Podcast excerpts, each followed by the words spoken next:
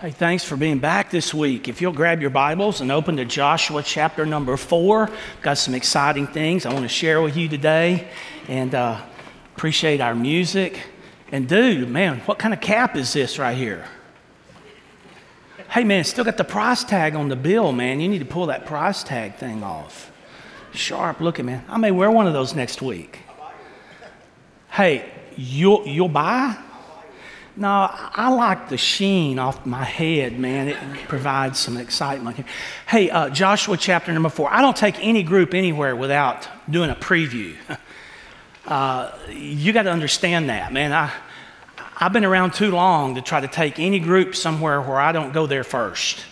Our senior adults are going to be heading over to a big town called Mineola, Texas.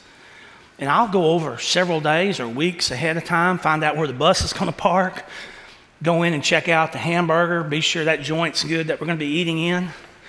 But uh, I think we agree, if you know anything about Mineola, Texas, it doesn't take very long to see everything there is to see in Mineola, Texas. Can I hear an amen? But wherever we go, and, and, and, about 15 years ago, I was carrying a group to a place called Santa Fe, New Mexico. Anybody ever heard of that? And uh, we were headed up to a historical venue there uh, that was part of the El Camino Real Trail. For you history buffs, 1500, 1600, 1700. Those 300 years is when those of Catholic faith colonized much of the central and western part of the United States. And that happened through a, a, a country that we know called Spain. They came up through Mexico.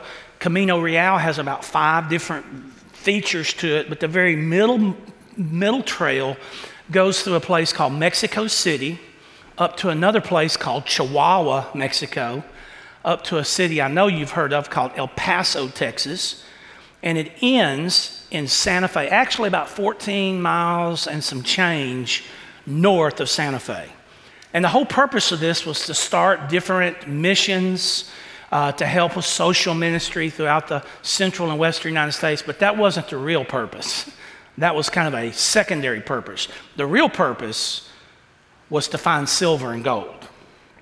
And in the early 1700s, as these troops, these Spanish troops, made their way up through Mexico and out into New Mexico, now New Mexico, uh, they did so with great uh, vigor. And there were battles. There were Indian or Native American battles, there were pirates, robbers. And so, I mean, it was just one skirmish after another. So, uh, we have a man in our, uh, had a man in our church at that time that was a real big histo- history guy. He said, Pastor, can I go with you to preview uh, Rancho del Golondrinas, a big Spanish mission, if you will, fort built in a ranch setting. And he knew I was going to be taking about 60 senior adults up there the next week, and he wanted to go with me. And I said, His name was Frank Gilmer. I said, Frank, yeah, you can go. And so Frank and I head off, leaving from Albuquerque, New Mexico. Uh, speed limit 75 there, everywhere, because there's not too many people that live in, this, in, in, the state of New Mexico. So that means you drive 85. So it was, I mean, just in short order, we were there. Got out, temperature was 98. And uh, I was, I had one purpose in mind, and that purpose was preview the thing, find out where we need to park, be sure to verify the cost, and then I was ready to get in the vehicle and head back. So it only took me about 15 or 20 minutes. And all of a sudden, when I got ready to leave, I said, Frank, and this always works. Be reminded of this. This strategy always works. I'll buy you lunch. Let's head out. And Frank said, Pastor, not so fast. There's a couple things I want to show you. Now, I was already hot, man. I really didn't want to see any more of the ranch. Didn't want to see any more of the fort. I was coming back next week. I had plenty of time to see all that. Frank insisted. So we went and saw a couple things, a textile little deal where they were making some fabric. And uh, I mean, even to this day, it's still a working ranch. It's still got those Spanish fortress walls there. And, and so we spend another 20 minutes. And by this time, I'm real hot and my feet are starting to hurt. And so I tell Frank again, hey, let's go to lunch. A little more loving, but a little more forceful. And Frank looked at me and he said, Pastor, Pastor, now there's just one more thing I want you to see. So I said, All right, Mr. Frank, come on, let's go see it. I know by now I'm, I shouldn't have, but I'm showing a little disgust and a little frustrated by the whole thing. So we go look at one more thing. It's the munitions area where the Spanish kept their guns. Wasn't any big deal, but it was a big deal to him. And so finally I said, Hey, let's head them out. I'm buying lunch. And I, it, it, complete change of attitude. Finally, after 50 minutes, we're out of here kind of attitude. In which Frank repi- replied, Yeah, let's head to the front gate. But, Pastor, there's one more thing you've got to see. And by this time, I had just given up. I said, Mr. Frank, whatever you want to do, man, if it's by the front gate, let's go. And so we walk and we get within sight distance of the front gate. And there, Frank uh, has me take a left. And, and he walks over to a pile of stones that have obviously been with a very primitive kind of concrete put together. It's a, it's a memorial or a, some kind of monument of some, some sense. And next thing I know, Frank is taking off his straw hat and he's kneeling down. And he said, Pastor, come kneel by me. Now, I got to be completely transparent with you. I was in no mood to kneel. I was in no, no mood for a memorial. I was not in any mood for any of this stuff. But as I got closer to these stones, Frank was already kneeling. He was pointing there at a, a little plaque, if you will, some things that had been carved, chiseled into the stone. Most of it was faded away over the course of time. But as you got a little closer, you could see it was a list of a number of names, most of them completely obscure. And there was Frank, straw hat and arm, kneeling there, kind of looking down at the ground, looking at me to be sure I was coming over. And so I, as I knelt there out of frustration, Frank began to say, Hey, Pastor, this is my third favorite place in all of planet Earth. And my response was, Frank, when we get to the truck, turn on the air conditioning. I would love to hear about your other two places that you love in the United States. But, Mr. Frank, why is this so important to you? And he said, Pastor, just look. Look at these names. They're unreadable. He said, I bet they don't even have a record back in Spain. Some young men went on an adventure here, signed up for military service in Spain, ended up dying over there in that graveyard where they're buried. Probably not even in a casket. They probably just put him in the ground. And he's kneeling there. And I, as he began to just regurgitate all this information, I could see immediately Frank Gilmer was extremely passionate. His patriotism as a New Mexican began to well up. Everything about his language, about his activity, suggested that this was a big deal to him. And in just a moment, you and I are going to read about a fascinating moment. But before we read about it in Joshua 4, we're going to read the first seven verses. And then I'm, for the sake of time, going to ask that you bump down with me in that fourth chapter, beginning in verse number 19. And we're going to read those last four or five verses at the end of the chapter. As we're looking in just a moment at those verses, I want you to take one thing away from this place today. Now, you may make a number of other notes, but there's really one thing that I want you to walk out of here with, and that is every single one of you need a place in your life that you can go.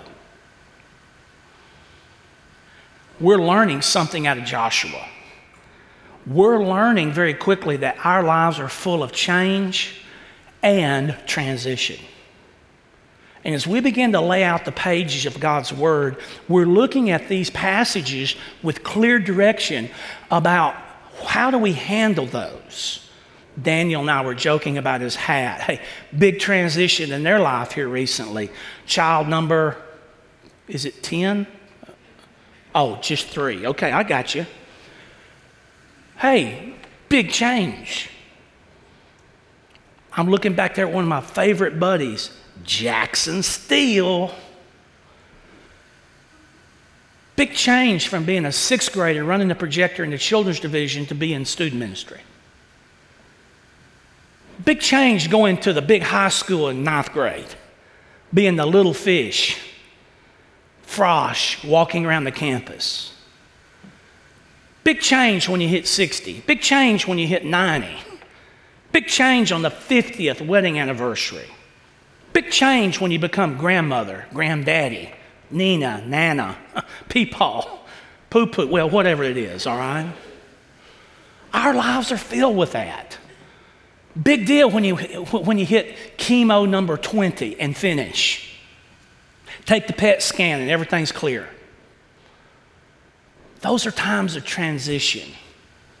You and I, our, our lives are going to be filled with them. And what I want you to know is you're going to need a place.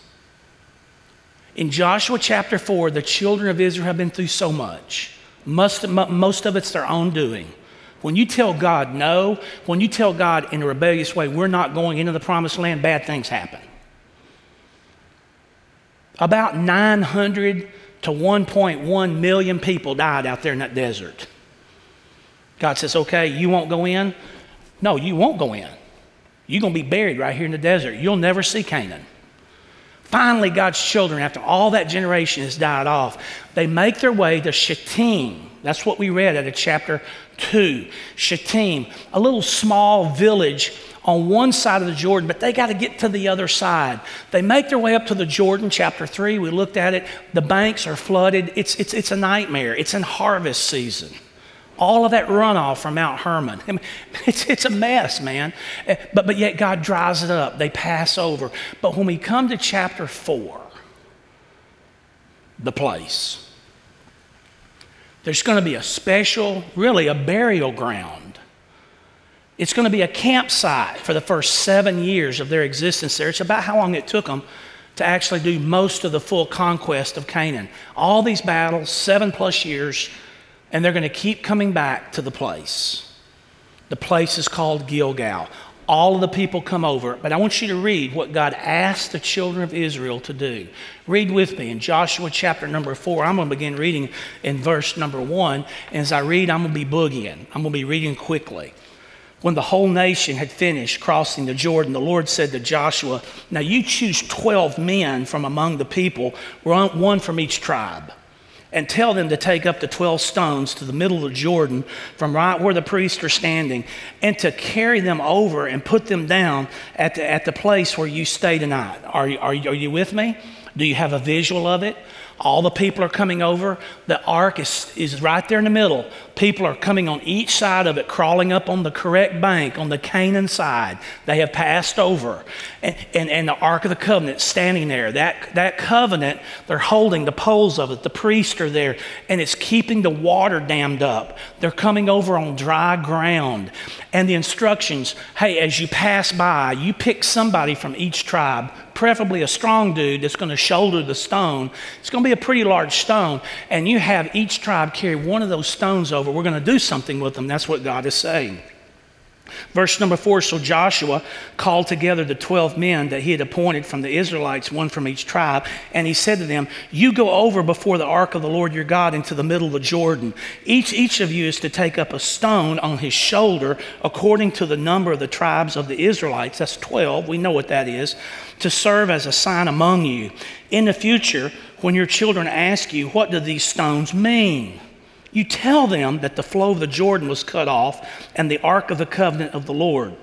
Uh, uh, before the ark of the covenant of the Lord. When it crossed the Jordan, the waters of the Jordan were cut off. These stones are to be memorials to the people of Israel forever. Now, jump down for the sake of time to verse 19. Follow along now, stay with me. On the tenth day of the first month, the people went up from the Jordan and camped at Gilgal on the eastern border of Jericho. And Joshua set up at Gilgal the 12 stones they had taken out of the Jordan. And he said to the Israelites, In the future, when your descendants, now some of you have this translation, not your descendants, but your children. When your descendants, your children, ask their parents, that should be a clue that children is a good translation. What do these stones mean? You tell them Israel crossed over the Jordan on dry ground. Look in verse 23 For the Lord your God dried up the Jordan before you until he had crossed over.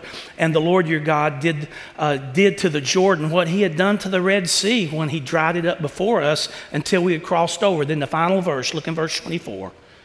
He did this so that all the peoples of the earth might know that he had that, that, uh, that the hand of the Lord is, uh, is powerful, and so that you might always fear the Lord your God. You and I need a place. Now, it may not be a place of stones, but when we walk through difficult days of transition, each and every one of us, we always need a place that we can go back to a place that we're anchored in, a place of safety, a place of refuge, if you will. Now, we all know, don't we, that it's dangerous to live in the past. If you live in the past, man, you're going to be outdated and pass by. But the past is significant. It's significant because it should act as a rudder to guide us in the future. And I just put a little statement there. Unfortunately, it has a little typo in it. See if you can catch it. It has a word missing on your little bulletin or your card. Those that despise the past are placing their own future in jeopardy.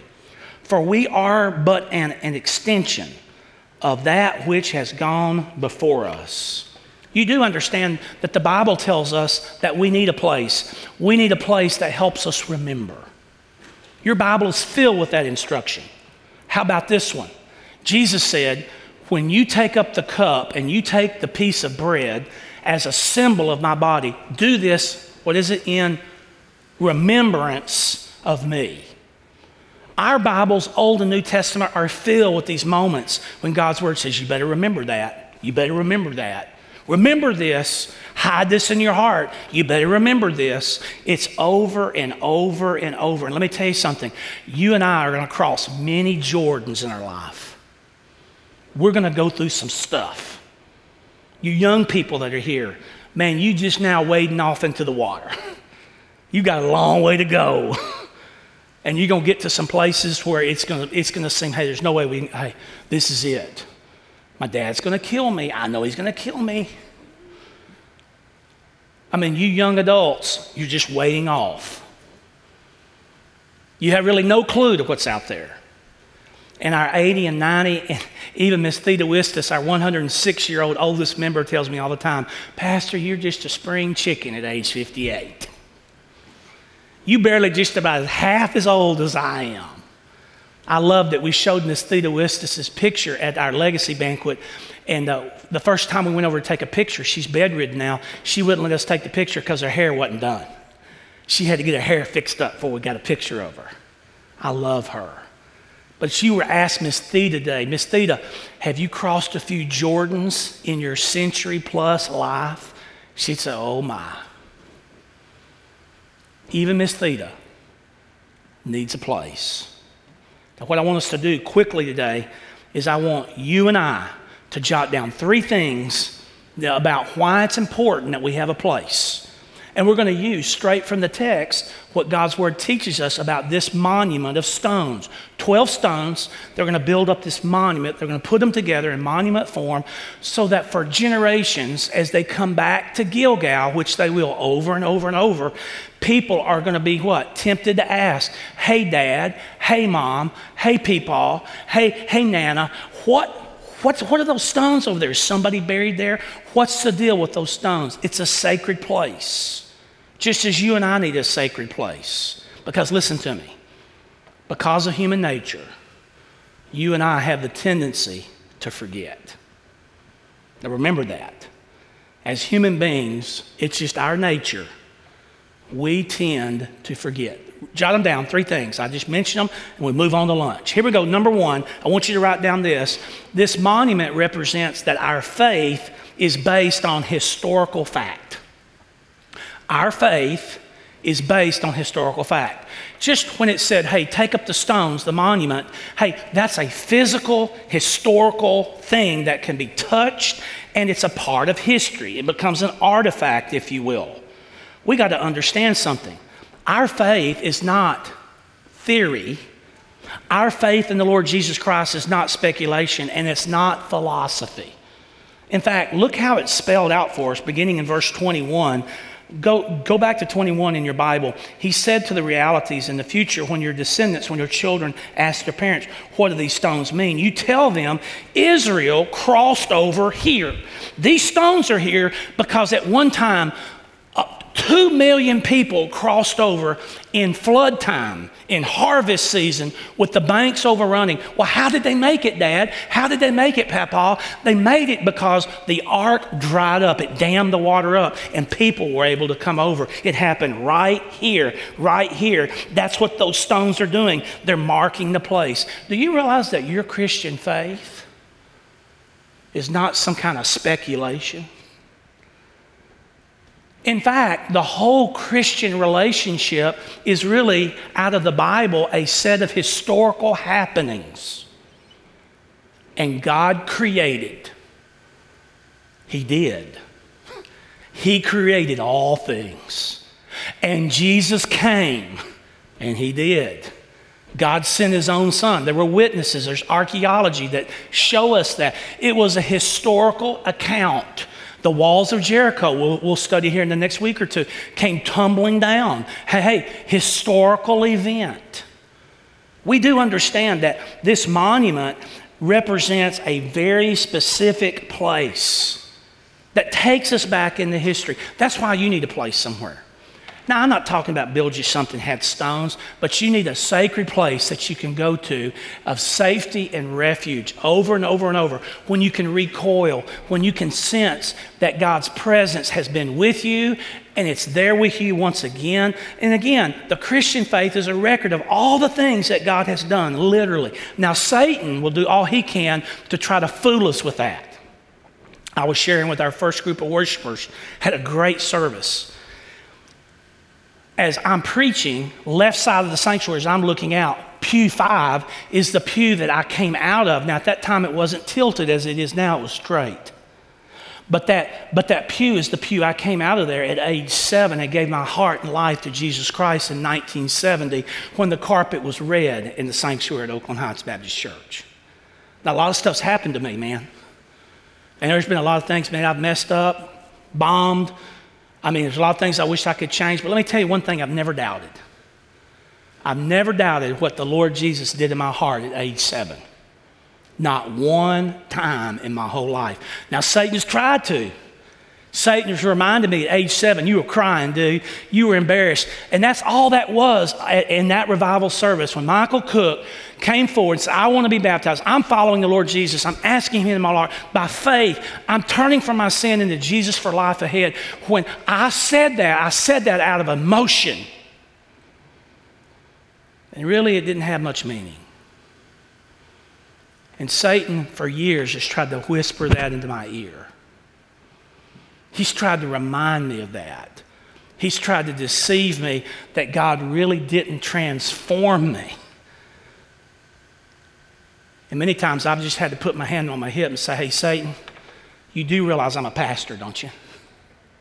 That doesn't mean that you can't create doubt in pastors, but you do realize that God has done something with my life. He substantiated that. And you know what? I can always go back to that moment in history in 1970, and I know that something dramatically happened inside of me. It was not an imagination, it wasn't some emotional experience. And since then, there's been so many times that I've gone back and said, you know what? At this moment, God did answer my prayer. That wasn't some coincidence right there. God did that. At other times in my life, I've been able to look and say, you know, God really did solve that problem. I'm standing there facing my own Jordan. Remember, I said we're all going to go through lots of Jordans? You and I are going to go through a bunch of them. And when you and I are standing there, four rejection letters for college for you that are juniors and seniors. It's like, hey, every school I try to get into, I can't get into. A&M's full. Texas is full. You know, hey, I, I, I, don't want to go to this school. Hey, hey, l- l- man, let me tell you something. You're going to face Jordans all the way through life. And time and time again, knowing that God has solved those problems, only God could do that gives you historical credence that your faith is based on something much more than some emotion or theory or philosophy. Now, jot down, I put this on your outline, two things I want to talk about here just quickly. I'm just going to touch on them about this historical element. Let me tell you something a place, these stones, this monument for them in our place, let me tell you what it does. It helps cure us from our forgetfulness. And I will convince you of this today. You and I, remember, we came out of the chute with this statement? We are forgetful as human beings. The Bible says, when the children ask. Now, I know we've got a lot of our youth in this service. But look, we love our children, our babies, so much.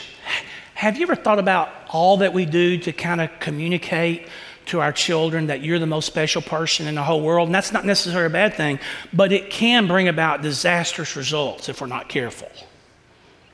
Have you ever noticed, like Jenny's got a little baby back there, and, and, if, and I have my own name for her, but if we were to get her out of the little papoose today, have you ever noticed how adults talk to babies? They don't talk like you and I are talking. They start cooing and making all kinds of sound. And have you ever looked in an adult's face when they're looking in the baby's face? It's kind of like, Ooh! they're doing all kinds of weird stuff. Can you imagine what that child must be thinking when we're going, Ooh! think about that for a moment. The baby's born that way, thinking what? Hey, I'm special. 3 a.m. when they're hungry, everybody in the house knows. Amen? Everybody knows the baby's hungry. And then all the way through, children, youth, all, all of a sudden, a young person gets to the point where they begin to think nothing significant, I mean, significant ever happened before they came along. I mean, that's just kind of part of their upbringing. Hey, I'm special. These old fogey things, those old stones, that's not that big a deal. That didn't have anything to do with me. And so, therefore, it's not that big a deal. And, and, and, and, and, and sometimes they adopt a philosophy that newer is always better, or progress always moves in a forward straight line, forward. And nothing could be further than the truth. If we're not careful, we'll find ourselves forgetting. That's why I put on your outline today this significant statement. What is sacred to fathers is often silly to children. Let me illustrate for you. I went out to the alma mater the other day to watch about a half hour of practice. How about them pine tree pirates? So I'm just standing over at the fence, reminiscing. Same basic practice field, a lot of things have changed. Field house three times as large. I spoke to Pine Trees football team last year in the devotional before their second round playoff game, and I just couldn't believe all the new facilities. Had, had been over there in years. Anyway, I'm standing out there watching practice, and, and, and the players take a break. Now, you got to understand, during break time, we live in, in a time when, when hydration is important. My father born in the 1940s, grew up in a time when he played high school football. They gave him one empty Coke bottle. The player was responsible for filling that Coke bottle, not of cold water, but just of water, tepid water, and that was their whole hydration for a two hour practice in the Oklahoma sunshine in the summer. So they would have breaks. So the first break, players would go over there, they drink half the Coke bottle. That's all they got. Oh, and pop a salt tablet. Well, when I came through and played in the, in, in the late 70s, hey, we completely revolutionized hydration. They put this fancy PVC pipe on the fence with 60 holes in it, and we were herded over like cattle, and we put our mouths on this white pipe, washed our face. Now, you talking about a COVID nightmare. I mean, I, I, mean, now I'm standing out there and I'm watching this. I'm going, man, I can't believe this, dude. When it came break time, each player had their little individual bottle. Oh, it wasn't water. They had the pirate logo on it, had their name on it. A little female uh, young lady in high school to run over and prance over there, and players are kneeling down. They got their chest out like, man, we're, we're, we're, man, we're 15, man. We're, we're, we're bad, man. We're ready to play for the Cowboys, man. One of them takes his bottle, got his name on it, got the pirate moniker, took a drink, says, I don't like cherry Gatorade. I'm thinking, dude, You got your own individual bottle, chilled down, mixed for you, brought to the line, served to you. You take a big splash of it, spit it out, and say, I don't like cherry. Let me tell you something. There's a young man that doesn't understand about his past. Are you with me? There's a young man, if he better understood, hey, why don't you take this Coke bottle out here for two hours? You got these 12, 14 ounces of water, and that's all you're going to get. Now, if the ants get over in it during practice, that's, I mean, dude, that's your problem. You got to figure out how to blow them out and not lose any water. Are you with me? We forget. We forget. I watch Becky and I watch, you watch any of the Olympics? Becky and I watched some of the Olympics. I'm glad I didn't see the part where our women's soccer team, during the national anthem, decided they just plopped down on their bohines, on their knees. There's some young ladies right there that weren't in the planes flying to Germany in 1943. There, there's some young ladies right there that never were on the battlefield in 1916 when a couple of European powers said, hey, we're going to come to America, we're going to take over the whole world. See, people have forgotten the sacrifice that it cost to win our freedom. Why does that happen? Because you and I forget. But when you have a place, when you have a monument like the Israelites did, they always came back, people will always ask, Hey, what's that here for? Because the same God that you and I are following, young man, young lady, I want you to think back 20 years ago, there were millions of people coming over these banks, and we put it there so that we would never forget. You see, it not only cures us from our, our forgetfulness, jot this down, but it also corrects our faults.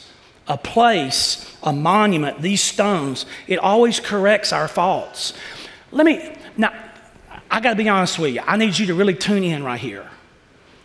I think I'm to do a pretty good job explaining this, but if you're not tuned in, you will not get this. So I'm asking you, tune in. Laser. Okay? You, you with me? There's something about this monument that God creates here by the shoulder of these leaders of these 12 tribes. And He does it nothing more than, than to say, hey, I want you to remember the past status and this event.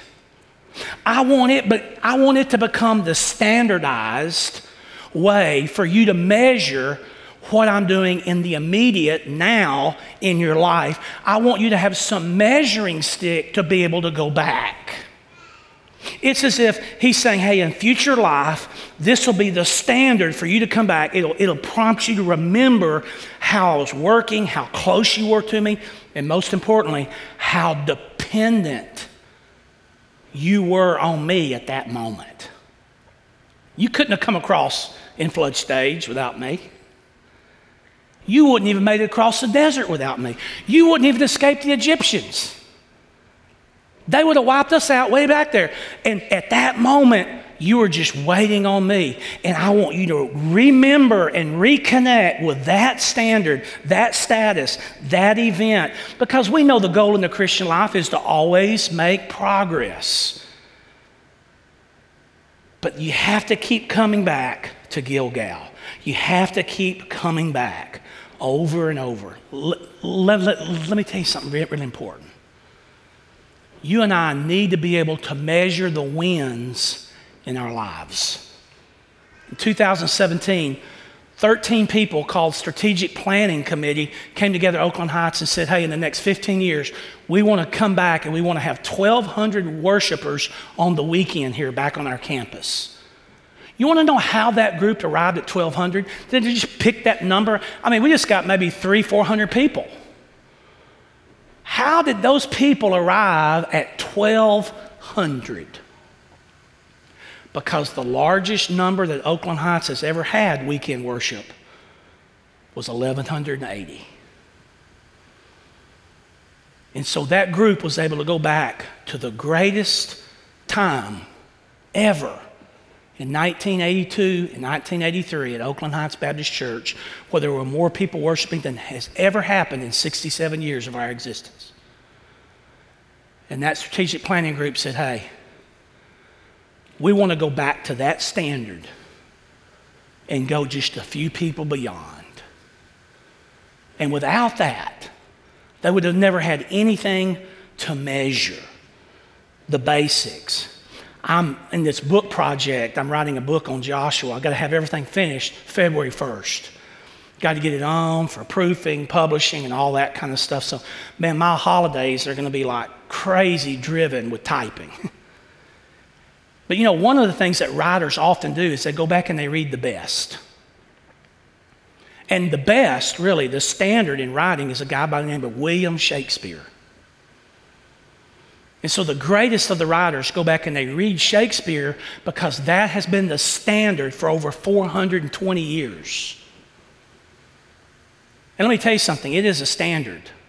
How many plays do you think written over the last 20 years are going to be here 400 years, still being on, on, on the New York show list? Josh Thomas, his office is filled right now with something called Christmas cantatas, Christmas music. And let me tell you something, there may be some good ones, and I don't know what he's going to pick to do at Christmas, and that's his business. But let me tell you this whatever he picks, well, nothing will ever be better than Handel's Messiah. It's the standard. And so that monument, those stones, were all about history. Now, jot these last two things down, and I promise our time is just about gone. I'll just mention these. Not only is our faith anchored in this historical fact, but God is faithful. These stones represented, and the place that you and I are going to have in our life where we can go back and reconnect with God during these times of Jordan crossings, that, that monument represents that God is faithful. Those stones speak of God's faithfulness. Go back to verse number 23 and look at it again. For the Lord your God dried up the Jordan before you, uh, before you until you had crossed over. Now listen to this. The Lord your God did to the Jordan what he had. Do you see it? What he had what? Done at the Red Sea. This wasn't the first time that God did this miracle. I mean, when there were hundreds and thousands of Egyptian troops in chariots behind them about to catch them, and there was that daunting water passage that they couldn't navigate, they were about to get slaughtered. People were in panic mode. God parted the sea. And now, 40 plus years later, hey, what do you think God's going to do? A little Jordan River at flood stage? You priests just walk the covenant out there and see what happens. And God, once again, did something miraculous. Let me tell you something our God is faithful. And what's so amazing about his faithfulness is that he's faithful even when we're not. Kadesh Barnea out there in the desert when God had sent those original 12 spies in. Remember, 10 of them came back and said, No way, we won't, we shall not, we can't. We, we will not lead our people into where there's giants and iron and big fortified cities. We can't do it. Man, if there was ever a time God just said, Hey, you know what? You all two million of you die, I'll just find me some different folks. God didn't do that. Maybe I'm speaking today to some students that are here that immorally have taken some, some roads they shouldn't have. Maybe I'm dealing with some young adults that are in a place spiritually that you say, hey, Pastor, I'm not in a good place right now. Maybe, maybe I'm speaking to someone's heart today that says, you know what, man, my heart is also rebellious. But what I want you to know is your faithfulness does not alter our God's faithfulness. Our God will always be faithful. He keeps delivering. Number three, not only is that historical element important and God is faithful, but once you write this final thing down, we all need a place because the place, those stones in their life represented hope and a future. There's a hope for the future. So, why do we preserve the past? What's so big about 12 stones people hoisted up on their shoulder, put together? Why was it such a big deal? It's important because the past gives us an indication of what God is going to do in the future. That gives us the best forecast. Why, does so, why is it so important for employers to be able to go back and chart where you went to school, your references, prior experience. And one of the big indicators of whether or not people get hired is how long were you there? And why did you leave? Did you leave well? Did you leave under good circumstances? Because we've learned that what? Your past is the best indicator of what you're going to do in the future. That's the best forecast we have to get the best employees. Hey, if you've worked well in these other places, you've got longevity. Hey, you got great references and you have great interviews. Pretty good indication that that's what we're going to get is if you're going to be an employee at Oakland Heights Baptist Church here in Longview, Texas. I wrote down one of the oldest lyrics that John Newton ever wrote. Listen to it, they'll project it third stanza of the song, I Will Trust and Not Be Afraid. Listen to these lyrics. Newton wrote, His love in times past, speaking of our God, forbids me to think that He'll leave me at last. In trouble to sink, each sweet Ebenezer I have in review confirms His good pleasure to help me quite through. I love that first statement or two. Did you see it? His love in time past forbids me to think that He'll leave me at last. You know, verse 24, those stones, that place in your life, all of us are going to need a place. The place, the Lord says this in verse 24 He did this, those stones, so that all the peoples of the earth might know that the hand of the Lord is powerful and that you might always fear the Lord your God. I was sharing with the early group of worshipers today. In the book project that I'm doing, I'm going to spend I don't know how many pages around this theme. I'll spare you that today. But God just gripped my heart.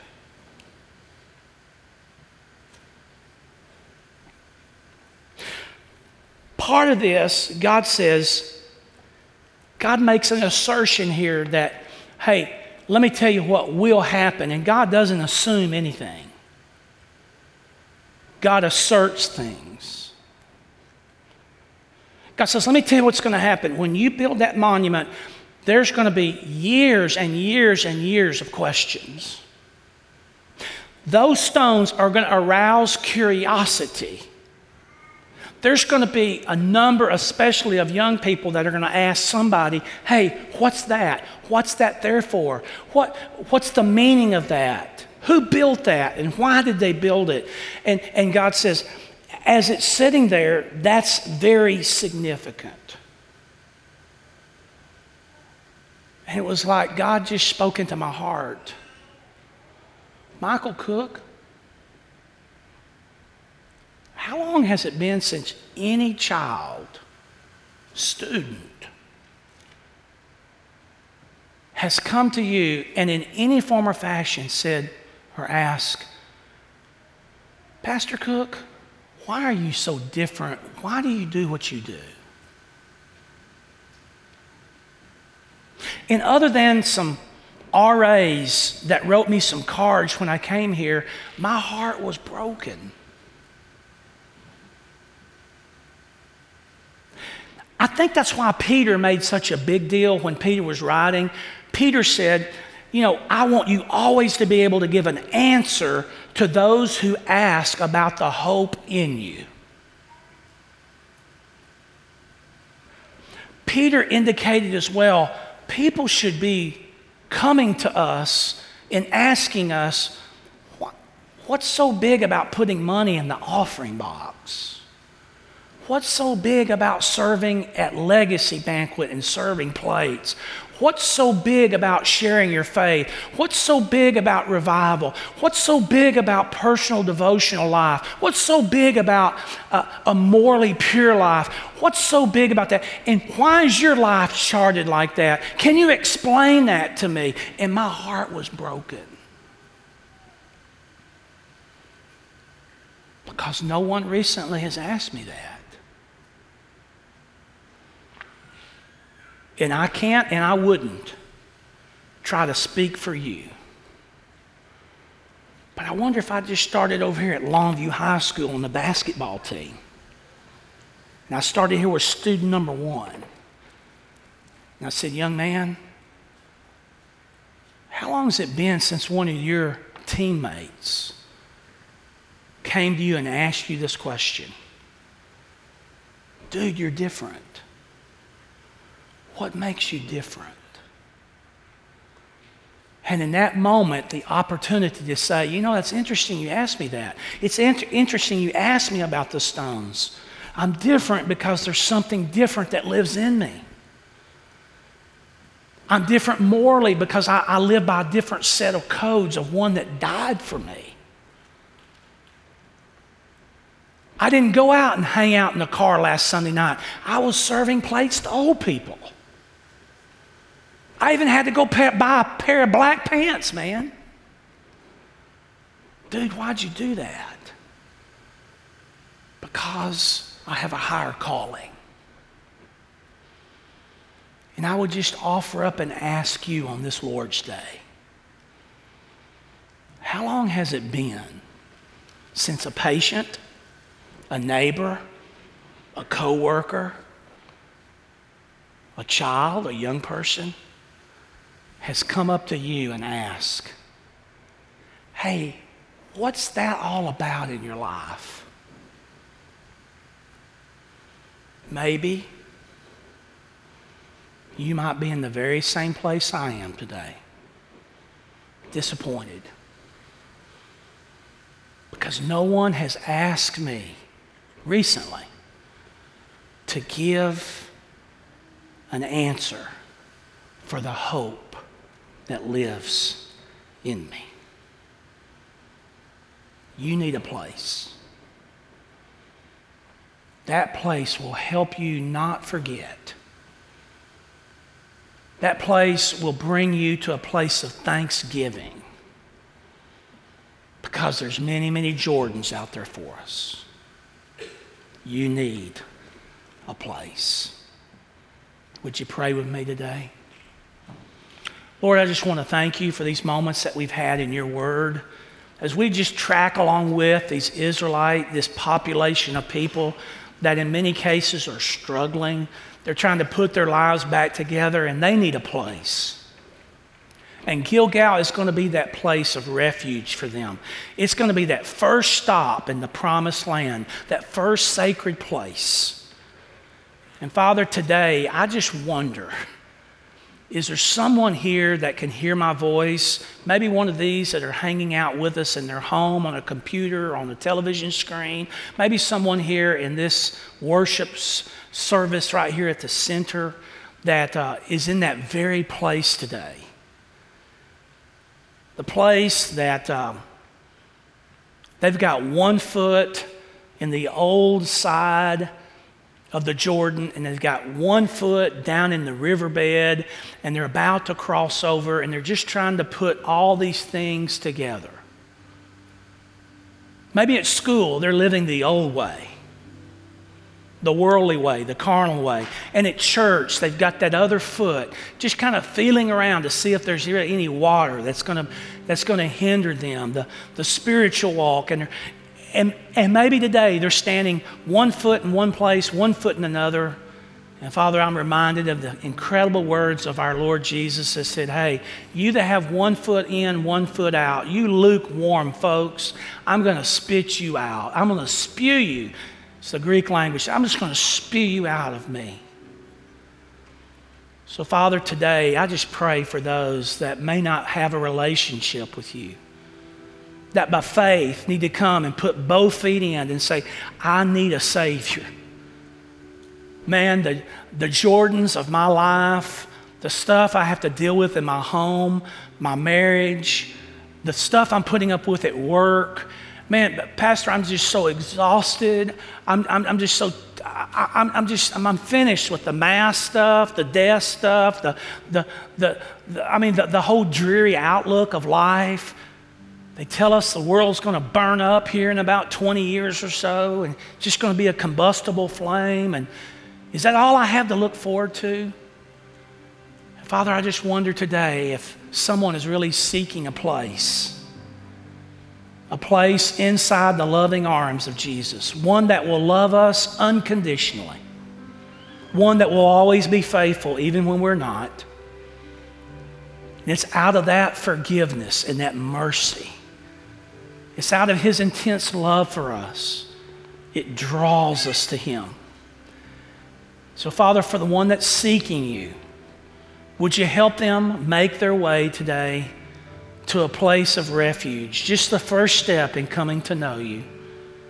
Maybe even after the service today, seeking out one of our pastors and say, hey, hey, I need you to help me more. I, I yearn for, I need a place, but I need a place with Jesus. Maybe there are others that are looking for a church home, just trying to search where God would have them. It may be in their heart, it's not so much what the church can offer them, but hey, can I offer something to this New Testament body that I sense may be desperately needed? Father, maybe someone's struggling in a marriage today.